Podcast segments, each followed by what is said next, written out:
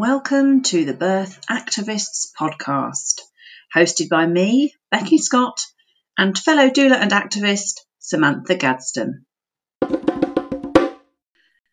to the Birth Activist podcast. With me is Samantha Gadsden as usual. Good morning, Samantha. Good morning, Becky. Good morning, Kati. Good morning. Yes, we have the lovely Kati Edwards with us today. It's so nice to have you here, Kati. How are you? Thank you, Becky. It's really nice to be here. I'm actually doing really well, thank you. Good. So, um, before we sort of get into the the, uh, the beefy stuff today, would you like to just give the listeners a little bit of a summary as to who you are, if they don't already know? Yeah, okay. Um, so I'm Kati Edwards. I am a doula, a birth doula, and I'm based in North Manchester, um, in a little lovely town called Ramsbottom. I, uh, which is as far north in North Manchester as you can possibly be and still be in Manchester. But I like to think of myself as a Manchester lass because this is where all my family are from. And I'm also a hypnobirthing teacher, and I'm a, um, a teacher trainer for KG Hypnobirthing as well, which is like the biggest brand in the UK. So we teach lots of midwives and um, obstetricians at hospitals and universities, wow. um, which is fabulous, and I love that job.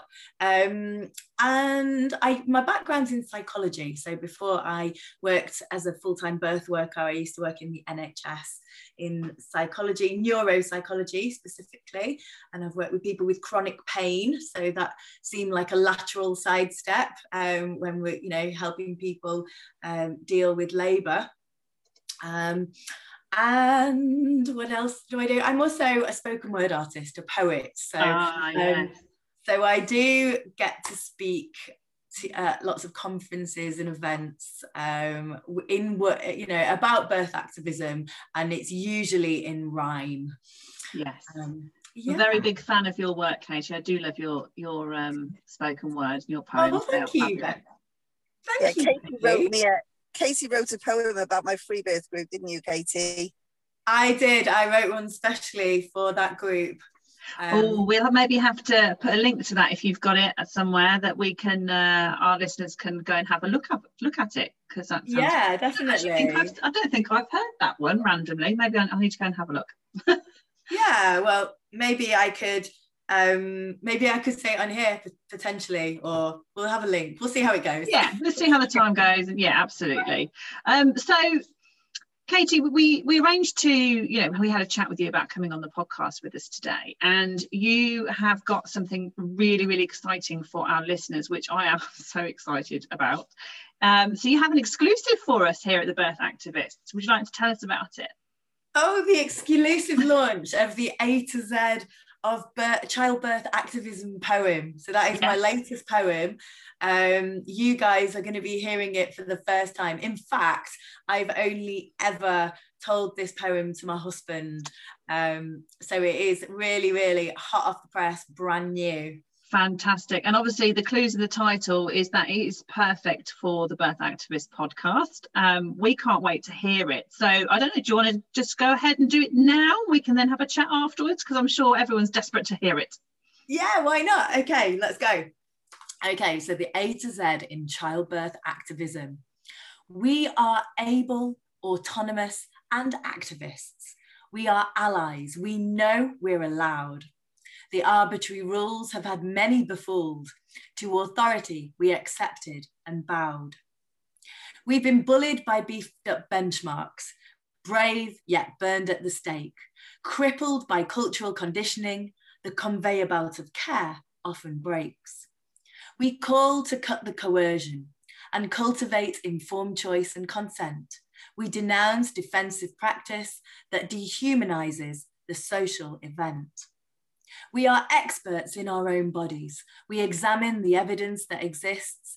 We have faith in female physiology and feel the fear that persists. We are goddesses, yet we're guinea pigs. We're told to be good girls. Home birth is hindered and illegalized, yet hospital births held in awe. We're influenced inappropriately, we're induced without informed consent, our intuition is imprisoned by industrial childbirth as a normal event.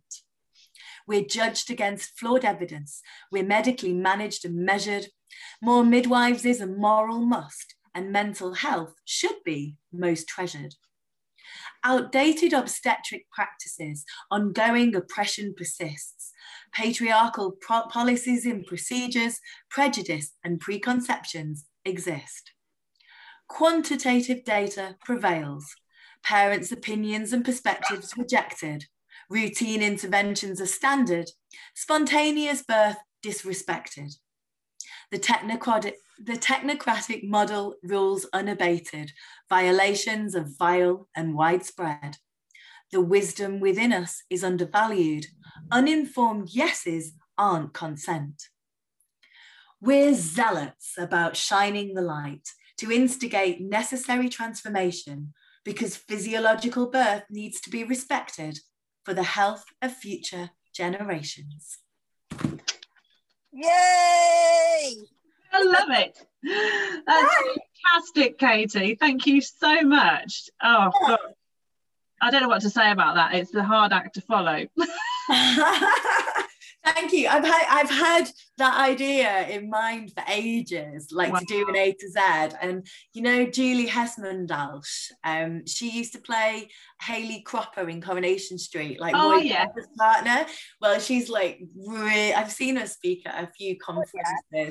like the anti-austerity conference in, in Manchester. And she did this like A to Z of socialism. And it was amazing. And I was like, maybe I could do the same for birth activism. I have to say, like, hers is amazing, like, but mine's like a take on it. oh, it's fantastic. I just, I, I listening to you, you read it out. There's so many tongue twisters in there as well. I, I don't know I, how you managed it. well, I just love playing with words. Mm. Yeah, I just love playing, you know, give it a go. Like, you know, if it, anyone who's thinking about writing poems, you know, just like it doesn't have to rhyme, just just get it out there give it a go. But i do like i do like a good rhyme. I like i like words. I like playing around with words. And i like to write things that actually have a meaning you know like be quite therapeutic i imagine yeah definitely. It's definitely a way i express myself probably mm. better than in words because you actually get time to think about it. That's why i like speaking in rhyme at conferences and not just ad, ad living i can yeah. ad lib as well but you know it's there. Once it's written like you're not gonna make a complete muppet of yourself oh, oh, it's fantastic. I'm so pleased that you chose to to sort of, you know, come on here and, and do it as an exclusive. I think our listeners are going to love it. Yay. And um, obviously we're going to share it far and wide and put all the links to all your pages and everything. And uh, yeah, it'd be great for other people coming in and discovering or, uh, your work because it's fantastic. Oh, thank you, Becky. I'm not a writer at all. I'm I'm horrendous at writing anything, so I don't even try. well, I I think so. I when I was at school, I remember writing um, Romeo and Juliet in the style of Roald Dahl's revol- revolting rhymes. Do you remember? Oh, wow. That? Yeah. And um, and it was just brilliant. And I, I, I, my friend and I wrote it, and we thought it was amazing. And I think we got an A minus for it. Is that an A? And I remember just being really gutted, like A minus. Are you joking? This is. but I don't know why. I only got, but I, I was felt a bit disheartened, and things like that can just knock your confidence, mm. can't they? You sound like a really creative uh, and expressive person, Kati. I know you've got some other things that you you do in your role as a doula that are, are quite mm-hmm. creative. Do you want to tell us a little bit more about your your dancing for birth? Yeah, go on then. So years ago um, when i was first pregnant actually i did I, I, saw an advert for dancing for birth and i just thought wow that sounds brilliant and i couldn't find a teacher um, in my local area or the you know the this advert was really old it was in the i think it was in the pizza shop so um, i couldn't find a teacher anyway i've always uh, then i became a doula myself and i've always wanted to do this training and i actually got to do it in lockdown um, in the first lockdown and then I repeated the training again. So I've actually done it twice. Um, and because whenever the, the woman from Dancing for Birth, she's from America, Stephanie Larson. And so it was only ever in the UK, like once a year. Um, and I and I I could never make it. Like I either you know I was on call, um, you know, for a birth, or um, and I actually got to do it this year, um, so which was fantastic. Um, so you you've just done the training then recently. So obviously you've you've not had a chance to sort of run any groups yet. Have you got that planned now? Obviously the restrictions are being lifted. Yeah, I was thinking of doing it for like yoga groups. You know, say the yoga teacher's away um, you know, right, but I think my life couldn't have something that runs weekly. Yeah. Um, and I really struggled with that. But one offs, say like the yoga teacher's away, and then I would rock up to a group that already exists and teach them all these dance moves um, that you can use in labor and in pregnancy to help get baby in a good position as well. Um, and and it's yeah it's really fun. It boosts your oxytocin levels. Um, and i love dancing. And it's actually a really good natural induction method as well that you never hear people talking about this. You know you hear about having curry like eating curry, having sex, eating pineapple. But that's uh, the thing, isn't it? it? Is that the movement, isn't it? It's the moving the baby into an optimal position to come down into the pelvis. And so, yeah, it's going to help things, isn't it? It's like we always say oh, about sitting on on birth balls, is that the bouncing and the circling of the hips really helps. But actually, if you're dancing, that's so much more fun than just sitting on a birth ball for, for a few hours. Yeah, definitely. And if, if you think how the, the you know the pelvis isn't static, the bones actually can move. So if you're kind of lots of hip action, wiggling your hips in in you know, and there's so many dance styles where that's a thing. Um, so I I um the first time I went into labor, I actually I used to play capoeira, which is like an Afro Brazilian martial art, and I played up, up until seven months. And then I thought I'll pack it in after that. it was a bit much. And then um, at nine months, it was Christmas, like a few days before Christmas. And I'd there was a big capoeira event and I'd gone to give my secret Santa present and I'd gone to get a secret Santa present. Um, you know, like it's a secret Santa swap thing. And I that my my master asked me to play. And i was like what? I'm nine months pregnant. Obviously i'm not going to play capoeira. And he said he was like no no play devagar it means slowly. He's brazilian. Devagar play slowly. I was like okay. So there was all these people because it was like this big christmas event we were in manchester but there was people from leeds sheffield wales all all over. And the, there was lots of energy in the space and there was the instruments were playing and he's and I started to play with him and because I'd played for many years I like even though I was pregnant my legs and my body was just doing what it normally does even though I was pregnant and everyone was like you know just like shocked like what are you doing? You're nine months pregnant. That's crazy.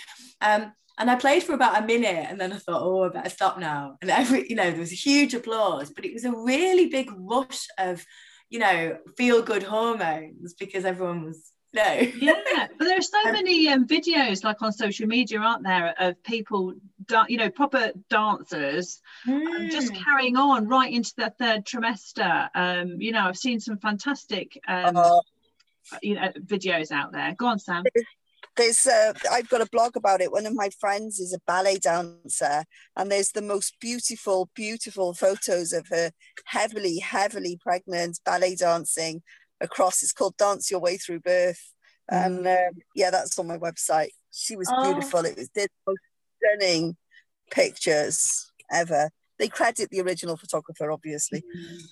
Well, to be fair, you know, any kind of dancing is great. You don't have to be a professional, do you? I remember being at one birth um, gosh, quite early in my career as a doula. I was actually doing it alongside another more experienced doula at the time. We, were doing a bit of shared care.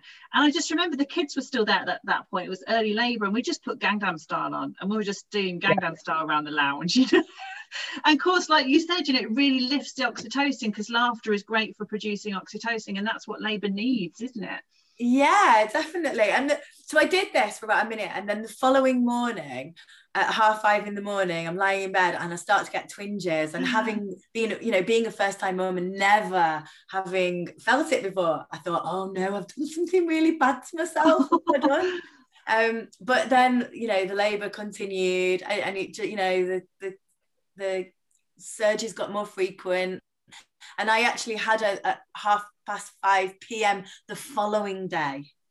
Yeah so it you know it was 36 and a half hours but it definitely started something and then the next with my second, I, I tried to recreate that feeling and I just literally put my favorite dance tunes on in the house and jumped around like I was in a club.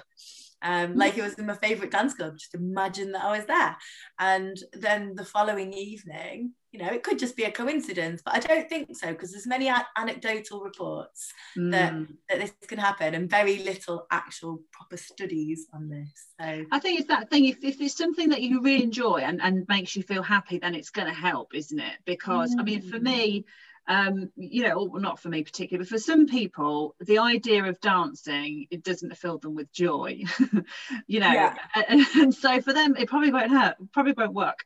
no, exactly. I always feel the same about sorry, I feel the same about nipple, nipple stimulation. Yes. like people say, oh, it really helps you get into labour. what happens if you don't like it? Yeah, exactly. And also sex in labour as well, because for some people it's really uncomfortable and it's not really going to help that much because you're not going to enjoy it. Yeah. No. no, people that it's never caveated with that though, is it? When you see like sex is good for starting labour, it's like only if it's nice. Yeah orgasm, orgasm, DIY. That's what I tell them. Orgasm, as long as it feels good. It doesn't have to be sex, does it? Because yeah, that's what we said. Chasing yeah. oxytocin. Yeah, yeah, absolutely, definitely. yeah. Not lie back and lie back and think of England's not going to work, is it? At all. no. no, not at all. You've got to be engaged completely.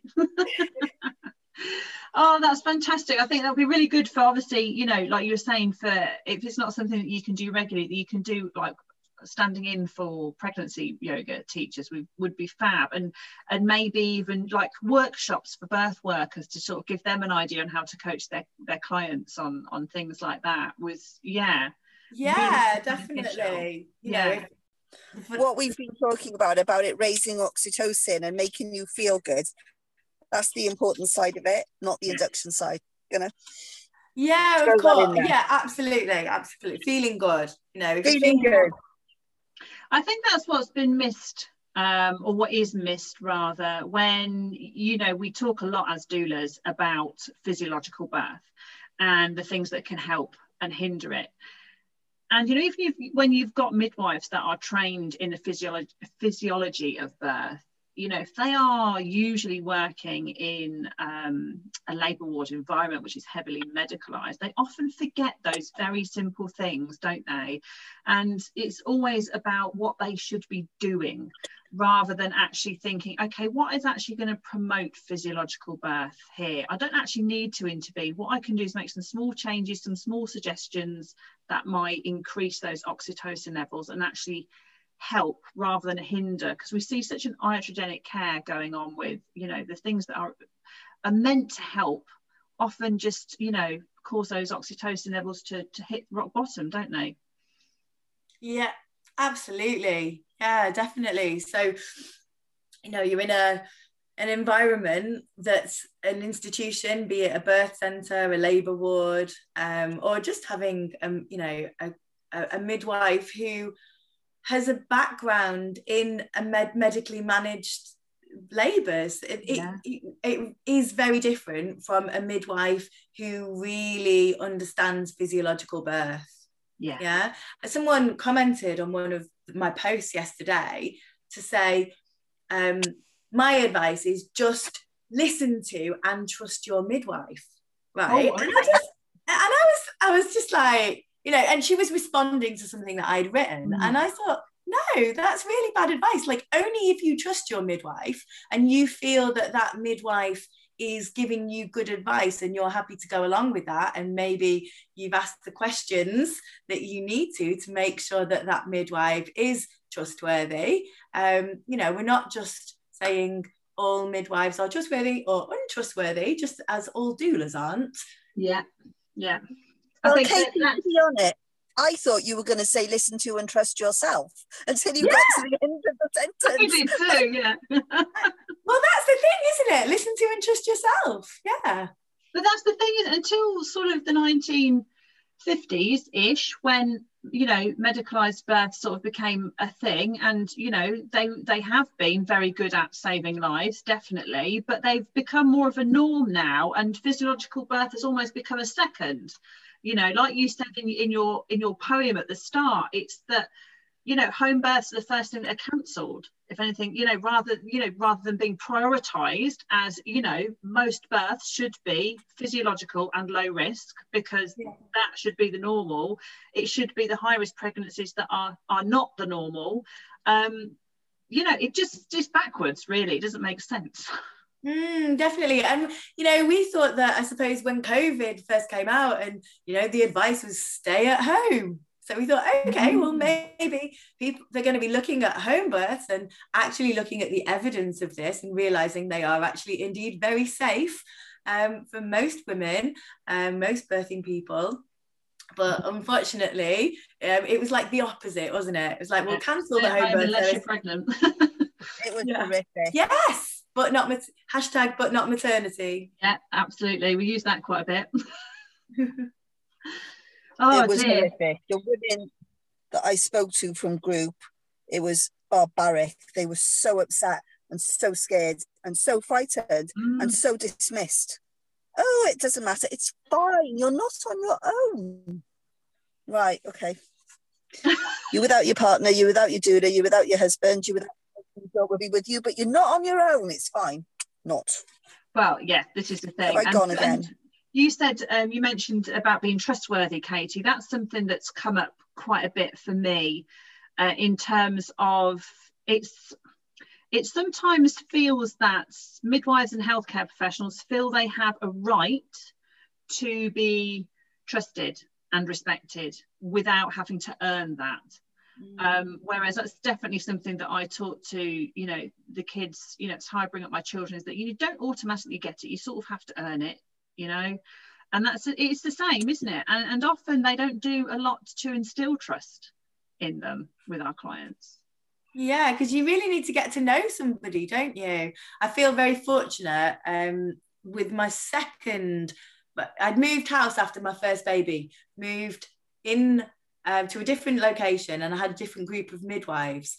And I really wasn't getting on with my midwife uh, in terms of, you know, I'd had a home birth before and I wanted a home birth next. And she said, unless I take the iron tablets that that she's going to prescribe for me, then I'm not going to get my home birth. Yeah, mm. you know, if you're wanting your, if you're wanting to, and I knew that that wasn't true. You know, I knew that um, also, I told her that I'd eaten loads of green leafy vegetables and some vitamin C and uh, in my first pregnancy and boosted my iron levels naturally. And I was going to do that again before I take these iron tablets. And and I just thought, if you're not supporting me now, how are you going to be able to support me when I give birth because yeah. it's like your circle of influence is so important, isn't it? It is, and just other things that that just really um, show that the the midwives have a lack of distrust, or, or rather, I, I, don't want to put that on on all midwives, um, no. obviously, but it, it's often the system as well, isn't it? It's, it's for example the smoking um, test. I say the smoke. I call it the smoking test the carbon test, carbon yeah. monoxide test, um, which they say is is you know firstly to to test if you're smoking, secondly to sort of um, test if you've got any faulty equipment. Sorry, I have to laugh. It just just makes me laugh because obviously it was created to check if people have been lying whether they smoked or not, which is just you know there's no trust there if, if that's what they're doing. I mean, I've, I've, some people have talked to me and said, my midwife asked me if I, if I was currently smoking. I said no, but then she asked me to do the test. So it's like, well, I'm asking the question, you're telling me an answer, and I don't trust you, so you're still doing the test. Mm. It's very sort of gaslighting, isn't it? And and it doesn't instill trust between you know a birth person and and a Can I wind back a second, Kate? If I just wind back a second, did your midwife perchance tell you the side effects of iron tablets, that you can get stomach aches, that they can cause cramping, that if you change your diet and you take iron tablets, you can have too much iron and then you can be unwell and have constipation. And this is the problem because I don't know if you two were aware, but at the start of lockdown, they were routinely prescribing iron tablets, regardless of whether or not anybody wanted them or needed them. They were just what? being given, and then all of these women were experiencing, and, and birthing people were experiencing stomach aches, pain, cramping. And I'm like, it's the iron tablets. Mm. You don't need them. Or giving you alternatives or discussing diet or Spatone or Floradix or any of the other mini, or also that your iron dropping in pregnancy is normal because your blood volume increases. Mm. Do you talk about any of that? No, she absolutely didn't. Iron tablet. And what and and actually she she I, I'd had this blood test and she rang me and said oh you know the results of the blood test are lower than they should be and you need to take these iron tablets i described about the leafy vegetables and that i'd you know boosted it naturally and i, I wouldn't probably wouldn't be taking these tablets that she's um, recommending. And oh yeah and then she said actually i need to take another blood test because the one that she uh, you know had given this result actually wasn't the right one. And in order to get these tablets um, and and that was like wasn't ready for another two weeks. So um, and by the time I took it by the time I took it it was perfectly normal again my, my own but it's, it's part of that be, being infantilized isn't it it's like oh you're you're a child you don't know best i know better you need to have these tablets you know mm. you're not mm. um you're not um, um, capable to make your own decisions. And we see it all the time as doulas, don't we? In various, you know, whether it's through pregnancy or through labour or birth or postnatally, it's the same. It's like, oh no, you have to do it this way because this is the way that's best. And you couldn't possibly know what's best for you and, and your baby. Um, you know, and we're grown adults. I mean, what what woman uh, or person does not want the best for their baby? What woman or person you know wants their child to be ill or, or to die or for them for themselves to be ill or die you know and based on what I read, minority somewhere but basing on what I read in the home birth group a lot of these low irons aren't low either. They're not low. They're not even mm. medically low. They're just within the normal range or sometimes the lower end of normal you know but still mm. normal. And that's the thing isn't it? We're seeing that a lot as well is that um, you know it was happening during the pandemic. The trusts sort of um, are using the guidelines um, flexibly, shall we say, or not at all. And it's almost like these guidelines are put in place, you know, by NICE or, or WHO or RCOG, and, and, and they're not followed. Or if they're followed, they're followed loosely or to for their own agenda and, and not as they should be. Um, which or if it's grow, there's no policies at all. Yeah, there isn't yeah. any. Just make it up. There's no rock, no RCOG or NICE guidelines or any other guidelines. And yet this tool is in nearly every trust in the NHS. Anyway, we, are talking over Kati. You speak, Kati. I'll throw it back to you now. Um, I think this this idea of taking responsibility and taking control of the, the decisions that you make and knowing that you can make decisions in childbirth even if you're told to take iron tablets and you know you're not going to be allowed to have what you want um, unless you do x y or z and i think this knowing that we have a choice and knowing that we're not always told the truth really spills over into everyday parenting as well and i'll give you an example when one of my children was about three um, she kept weeing all the time, you know, just like every I don't know, 20 minutes or something. And I thought, well, maybe she's got a, water infection. So I took her to the doctors. Um, and the doctor said, can she, he gave me a pot for her to wee in. And even though she'd been weeing every 20 minutes, she couldn't possibly do this sample in the doctors at that time. So he said to me, right, I'm going to prescribe you some antibiotics and I would like you to go home, do the wee sample, bring it in. I think this was like the Friday, bring it in, and um, we'll get the results on Wednesday. I want you to start giving afterwards. I want you to start giving the antibiotics um, as soon as she's done the wee sample. Give it, and if we get to Wednesday and it turns out that she doesn't have a urine infect, a water infection, then stop taking the antibiotics. And I was like, what? I'm going to give her antibiotics, and we don't even know if she's got anything. Uh, and he's like, yes. And I'm like, well, what are the side effects? And he said, there aren't any. and, and I was like, there aren't any, really? And he, he was like, no. And I said, um, okay, like, okay. And I was flabbergasted. There's so side went, effects to everything. Exactly. And is it not my right to know, even though, especially that I'm asking, you should have volunteered the information. But the fact that I asked, and he was really put out, you know, that I asked. And I just think because we're birth activists, because we know from birth, I think birth is such pregnancy is such a good time where we can learn about these these things. And we can learn to take responsibility and we can learn that we don't always need to accept everything that's offered to us, that we can ask questions. I had the biggest row with our GP over my doctor. My do- I knew she had a urine infection, I could tell, because normally I can clear things. And I wanted them to test her urine and give her the right antibiotics. And in the end, we had such a row, I thought they were going to report me to social services for not you know, not not meeting her medical needs. And it takes a lot to make me back down, but I actually thought that's where this was going. So I gave her these antibiotics that they prescribed, only for them to phone me up three days later and tell me she was immune to the antibiotics that she was on and she needed a different one. I was like, well, oh look, isn't that what I asked in the sorry in the first place? Yes. Mm. Yeah, but mm. Dularin it, it, takes over, doesn't it? And, and learning as a pregnant woman, as a pregnant person, that you have rights. I spoke to somebody yesterday or the day before. You know, my husband had his hernia up under a spinal because I refused. Uh, well, not I. I spoke to him about it, and I said I didn't really want him to have a general unless it was necessary, and that if women can have cesareans and a spinal or an epidural, there's no reason that he couldn't have a keyhole surgery on his hernia in the same region and instead of all the hassle of a general with all the risks associated with a general, he had his op under a spinal and he was out of hospital in a couple of hours. Mm.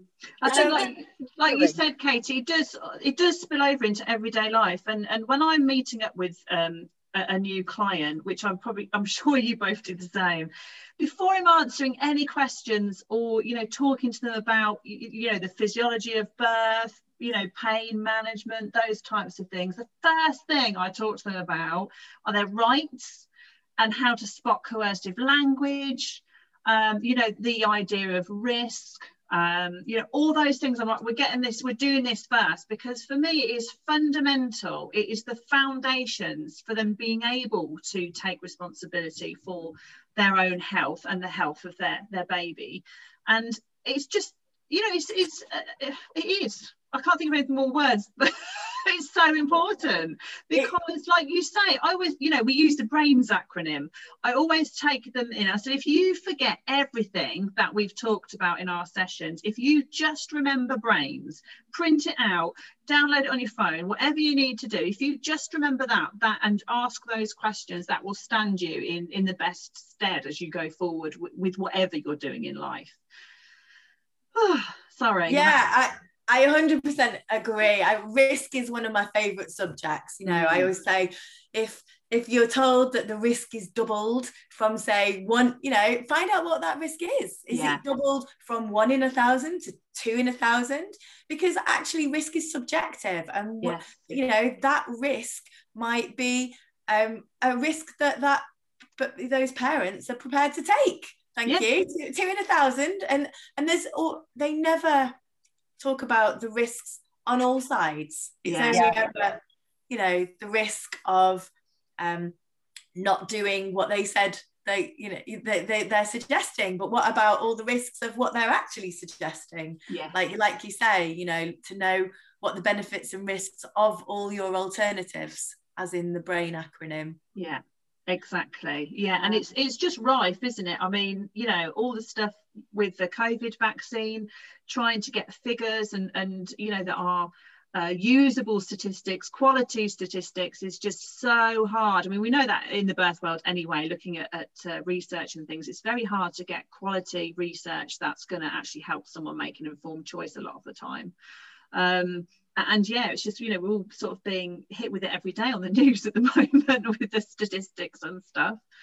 Um, I don't even know where I was going with that. It just rang a bell there. It was just like, yeah, risk is is one of those things, isn't it? And people don't often understand that that we take risks in everything that we do and a lot of things we do little risk assessments in our heads without even knowing it like you know putting one foot in front of the other and walking but uh, yeah it's very individual isn't it and like you were saying about you know like for example you may be one in 10,000 you um, that might be your risk so you could be one of that 9,999 that is okay. But you could also be that one, or your risk could be one in three. But you might be one of the two that, that doesn't. It doesn't happen to.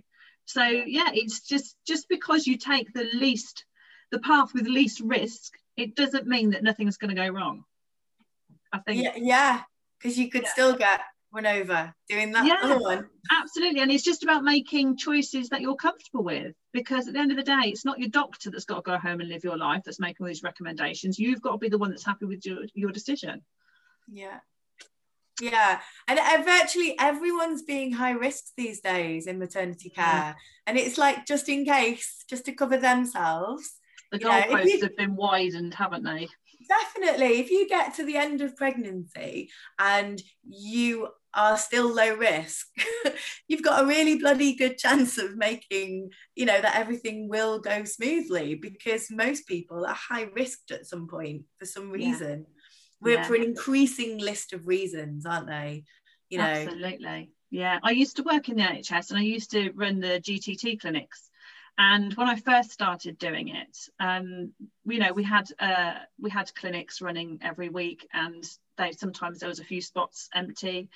And then within like a couple of weeks, they were just random. We have to put extra clinics on because they've widened the goalposts. And this is the thing, isn't it? It's like you widen the goalposts, you're going to catch more fish, basically. I'm using like a million different analogies here, but you, you, understand what I mean. I know you do. Yeah. Um, and it is it's just like well you know if you look at that's the other thing people have to look at the risk but they also got to look at where the goalposts are.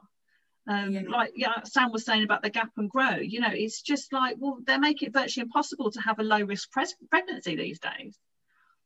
Yeah absolutely. And but by casting the net so wide they're catching you know a lot of babies that whether whether may, may be a problem but they're catching a whole raft of people that where there isn't a problem you know yeah. that there wouldn't have been a problem um, and then they're also missing a few of the babies who have got a problem do you know yeah. what i mean it's, it's not like and yeah. what impact is all of this having right we're looking at the physical what impact is all of this having on women's mental health yeah exactly yeah.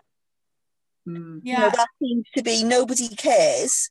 No matter what they say, they don't care about the mental health of the women they're high risking, constantly high risking, all of the time, all of the time. You know, I just call in group, I just call the, the 36, 37, 38 week scan. It's supposed to be a positioning scan. Um, they're looking for a problem scan. That's what yeah. I call it now because it just seems to me that these these my group members have perfectly healthy, happy, beautiful, lovely pregnancies where they're super excited for their birth. Yeah. And then yeah. they go for that late scan and that's it. They're mm-hmm. terrified. Again, it's disgusting. It, it, it, literally disgusts me. I go to bed with my head in my hands so often. Makes me Yes, we do often get on our soapbox and often come off of the uh, recording just, yeah, absolutely furious a lot of the time um, with things like this. I'm sure you get furious as well, Kati, with, you know, seeing it with your clients and everything. Um, yeah, when you when you are a birth activist, people think, oh, you're just having a way of a time, you know, ranting at people, upsetting people. It's like, well, no, actually, because the reason we do it is because we see so many people having negative birth experiences, traumatized, you know, and and you know, a lot of them if you have if they haven't got as far as sort of having any physical or emotional you know treatment necessary then sort of the least is that i'm not having any more babies again you know that kind of thing happens. And then there's the boy who cries the boy who cries wolf effect you know? When Yeah. nobody believes you because you say it so often then people aren't going to trust you when it's the truth. Yeah. Mm. definitely. Definitely. This has Okay, been a lovely you. chat with you kati. I think uh, do you have time for another poem for us? I don't want to catch you unawares if hopefully you got something there you can give give our listeners Oh goodness me. Um, I don't know which one to do actually. you got you okay. I must say, I must say, I Kati, I really hope that because I I follow you on on social media, and I love all your little videos and reels and TikTok, not TikToks, I'm not on TikTok, um, all your Your video reels. reels and things like that that you do are fabulous. Um, and so I'm really looking for, I'm hoping that you're going to do like maybe some of your dance moves on there and, and things like that would be fantastic. Yeah. well, more recordings of your poetry would be great as well. I'm wondering which one to do. I could do um, the very first spoken word piece that I ever did, that I ever wrote. Mm. Um, and that was in 2015, the birth of my second child featured on a documentary that was on BBC One. And it was called Childbirth All or Nothing. And it's an amazing program. Um, and it follows the fortunes of four women who were giving birth not in the system. You know, they, they were having alternative births, if, if you like. yeah. So after after my birth got filmed and that, um, when it was edited down, there were so many parts that I wish would have gone into it that didn't. So what I did was crowdfund to make my own series of videos. And I thought it would just take like a few weeks, six weeks to make, but it actually took months and months and months. And we went and interviewed like all these amazing um, midwives and birth activists and various people for the filming. And and after about a year, I thought, oh God, you know, whoever's going to see this is just going to be floating around the internet. And I had this idea of creating a spoken word piece. But I'd never written a poem by myself before. Well, and since I was at school, so I commissioned um, a well-known spoken word artist called Ben Mellor to help me write this poem and it turned out it was a collaboration and, and a very much a, the first of many so i'll find it this one it's called it's not because it wasn't because i'd read the books childbirth without fear birthing from within or anything by ina may gaskin and it wasn't because I'd searched home birth chat forums on Facebook groups to answer the questions that I'd been asking. And it wasn't because I had a birth pool or had a doula and listened to what she had to say, practiced self hypnosis, or drank raspberry leaf tea three times a day. It wasn't because of any of these things, though I did all of them and more. It's simply because I'm a woman and it's what my body was designed for. We've seen what childbirth looks like on TV, right? Women lying on their backs on a strange and unfamiliar bed, the fear and screaming stainless steel, the panic and the dread. But what if the horror and the trauma can sometimes be a self fulfilling prophecy? What if the received wisdom that birth is dangerous and unpleasant is simply a cultural attitude that we can change when we just listen? Listen to our bodies and the knowledge they possess listen to our rhythms when we need things to progress. We are part of a process as old as life itself, ingrained in our DNA, way older than waiting times and targets and an overstretched NHS. Because birth happens best when it's undisturbed, when it's dark and it's quiet and you're unobserved. Birth requires 100% concentration and focus. And we can't do that when the locus of control is outside of ourselves. We need to feel safe and loved. We need to feel trust. And yet it seems so unjust that we're not being allowed to give birth unimpeded at our own pace in a quiet and dark and familiar space. So if you're planning to give birth, please know this one thing that fear causes tension and that causes pain. When we learn to relax, we can manage the strain. You can do your own research and find out how to prepare to free, the wisdom within us. It's a truth we must share. Love it. Thanks. That's fantastic. Thanks. Oh, fabulous. That's such a good story as well. Like Sam said, it's such a, a really interesting story as well that you had your your birth videoed. Mm. So you Yeah, very much observed. Yeah, it was very, very observed. Yeah, it was on BBC One. Uh, so a lot of people saw it. But the reason I did it, it's it's a bit of a strange story. So when I was I was when I was first pregnant, I was really, really scared of giving birth. Like I'd grown up with my mum's horrible story about giving birth. And um, she hadn't had a very nice time with me at all. She had wanted all the drugs, and she had a very charismatic um, obstetrician um, that she paid privately for, and you know he was the best um, in the area apparently. And she wanted all the drugs, and he said, "Don't worry, my dear. You leave it to me. You know, you won't feel a thing." Um, and actually, the truth is that she didn't have, she wasn't prepared for, for the labour. She didn't have any breathing techniques. She didn't know what to expect. She was super scared. She was super tense. And even though she had the epidural, she still felt the pains and it scared her. And when she woke up from the uh, she woke up she and her legs she thought her legs were paralyzed because she couldn't move them. And and then i caught a hospital acquired infection and stayed in for 10 days. So that was my birth story and that's the thing that i'd grown up with. And so when i came to give birth i was super scared and it's a whole long story, but I ended up doing a natal hypnotherapy course with Dot Parry, who's local to me. And on that course, she showed me a video for the first time of a mum giving birth in calm. And I was absolutely blown away because I'd only ever seen mums freaking out, you know, like you often see on One Born Every Minute and program films and things.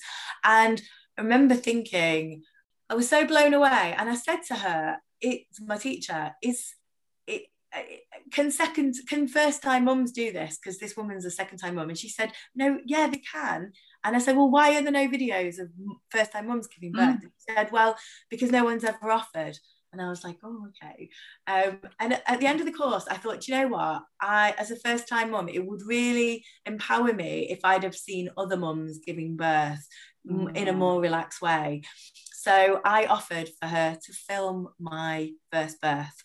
And so, and she did, and she came, and we, and we hadn't discussed how I want, wanted the birth filmed. So even though I imagined that it was just going to be about the environment, um, you know, how this calm environment, first time mum giving birth, what she actually did was film my vagina for like two hours because she didn't know when the baby was going to come out. and when I saw it back, I was like, what? Like, why did you do that? And oh, she's like, oh, we didn't really chat chat about it. And so I'd always kind of wanted it filming a bit differently. And when I was pregnant the second time, um, she actually called me and just said, "Oh, by the way, we've been con- I've been contacted by um, a, a, TV company, and maybe you're pregnant right now. Maybe you want to do this." So that's how I got into having my second birth film for the BBC, and I knew exactly how I wanted it filmed because, um, you know, my first one. It, yeah with hind, in with the benefit of hindsight yeah. And it's amazing footage it's amazing footage. They had like a super powerful camera that even in the dark like you could just see you know what you need is it is it available to watch still kati if we went, went and found it? We'll put a link up. Yeah it is. It's if you can find it on youtube if you put childbirth all or nothing. Um science documentaries has has uploaded it so. I, we'll have a look. in, um, it's in my free birth group, isn't it, Kati, as well? Didn't we put it in there? Yeah, I think so. Oh, and Kati's done a free birth poem. She did the special poem for my course in a group. That's also available in my course in a group. I'll plug my own course now. Well, we're going to put the link up for that, Sam. So don't worry. We'll pop the link up in the bio for that. Not a problem. Um, it's been fantastic talking to you, Kati. Have you got any sort of last words or messages before we sign off today? Oh, well, I would just say, you know, to any potential birthing um, parents to be, I would say, do your research um, you know, go and find a local doula. You know, if you're interested in having an empowered birth, whether that's a physiological birth or an elective cesarean birth, um, or even if you have an unplanned cesarean, you know, and it, it, can still feel empowering, you can still have a positive yeah. experience if you know what questions to ask and if you have prepared well. What I would say is don't just go through the system without asking questions yeah. and um, just accepting everything that's offered. Good advice. Sam, any last Perfect. words? Nope, I think Kati gave summed it up beautifully there. It's so lovely to see you, Kati, and your happy smiley face. Even though the, you you listeners won't see Kati's happy smiley face. No, we get that. We get that pleasure. oh, it's been an absolute pleasure being on here today. Thank you so much, Becky and Sam, for having me. Thank you for being here. Um, yeah, thank you, Kati. Thank you, Sam. It's been lovely as usual. And that's it for today. And see you again on the next podcast. Bye. Thank you for listening to the Birth Activists podcast. Until next time.